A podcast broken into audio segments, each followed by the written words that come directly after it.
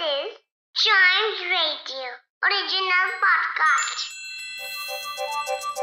हर दिन की एक कहानी होती है कुछ ऐसी बातें जो उस दिन को बना देती हैं हिस्ट्री का हिस्सा तो आइए सुनते हैं कुछ बातें जो हुई थी in this day's history.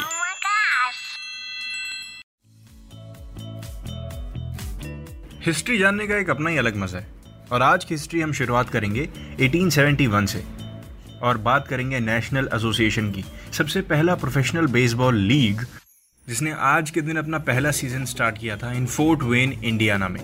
Yes the national association या फिर National Association of Professional Baseball Players के नाम से भी जाना जाने वाला ये club N A P B B P N A P B B P और simply known as National Association ये 1871 में इस्टेब्लिश हुआ था और 1875 तक इसके सीजन्स चले थे। बढ़ते हैं आगे 1904 में। यूनाइटेड स्टेट्स ने आज ही के दिन पैनमा कनाल की स्टार्ट की थी कंस्ट्रक्शन कंस्ट्रक्शन पैनमा कनाल की। आपको पता है पैनमा कनाल क्या है? एक आर्टिफिशियल कम से कम 82 किलोमीटर्स का एक वाटरवे है, जिसको पैनमा में बनाया गया था और ये कनेक्ट क्या करता है? इसका मेन काम है कनेक्ट करना किस चीज़ को? Atlantic Ocean with Pacific Ocean दो बड़े बड़े ओशंस को कनेक्ट करने वाला महान कनाल आज ही के दिन बनना स्टार्ट हुआ था। वेल ये सारी चीज़ें बहुत कम लोग ध्यान देते हैं, लेकिन ये बहुत इंपॉर्टेंट इंपॉर्टेंट चीज़ें हैं, सच में। लेकिन आपसे दूर नहीं रहेंगी, क्योंकि चाइम्स रेडियो आपको ये सारी चीज़ें बता देता है।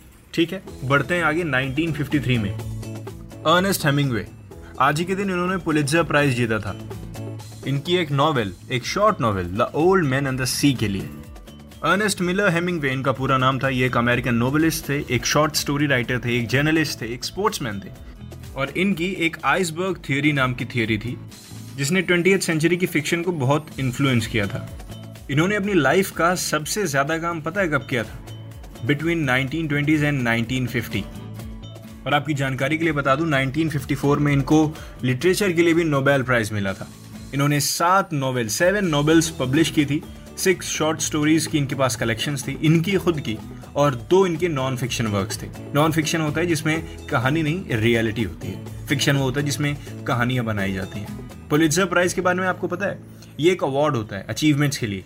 किस एरिया में? जैसे newspaper magazine online journalism literature musical composition within the United States India में इसका कोई लेना देना नहीं है। इंडिया के पास अपने ही बहुत अच्छे अच्छे अवार्ड्स हैं। सो पुलित्जर प्राइज अमेरिका में चलता है। ये इस्टेब्लिश हुआ था 1950 में, और किसके नाम पर Joseph Pulitzer who had made his fortune as a newspaper publisher and administered by Columbia University. बढ़ते हैं आगे 1959 में। भाई, अब इतने अवार्ड्स मिल रहे हैं तो एक और अवार्ड की बात कर लेते हैं, जो दुनिया का बड़ा ही जाना माना अवार्ड है। सबसे पहला एनुअल ग्रैमी अवार्ड फ़ंक्शन आज ही के दिन हुआ था, जिसमें म्यूजिकल परफॉर्मर्स को अकॉम्प्लिशमेंट्स मिलती हैं। यस आज ये बहुत बड़े लेवल पे होता है, लेकिन ये स्टार्ट हुआ था मे फोर 1959 में। 1959 में उन सभी आर्टिस्ट्स को अवार्ड्स मिले थे जो 1958 में जिनका काम लोगों को बहुत पसंद आया था। दो सेरेमनी हुई थी आज के दिन and they were held simultaneously एक हुई थी Beverly Hills in California I think हाँ एक हुई थी बेवर्ली हिल्स इन कैलिफ़ोर्निया दूसरी हुई थी in Park Sheraton Hotel New York सोचिए, एक साथ दो सेरेमनीज और जितने लोगों को अवार्ड मिले थे ना इसमें, सबको दो दो अवार्ड मिले थे।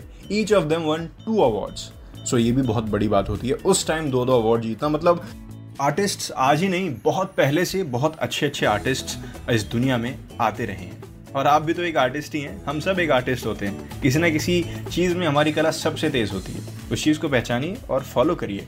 और चाइम्स रेडियो के दिस डेज़ हिस्ट्री के अगले एपिसोड का इंतज़ार करिए। मैं आऊँगा और नया इतिहास बताऊँगा।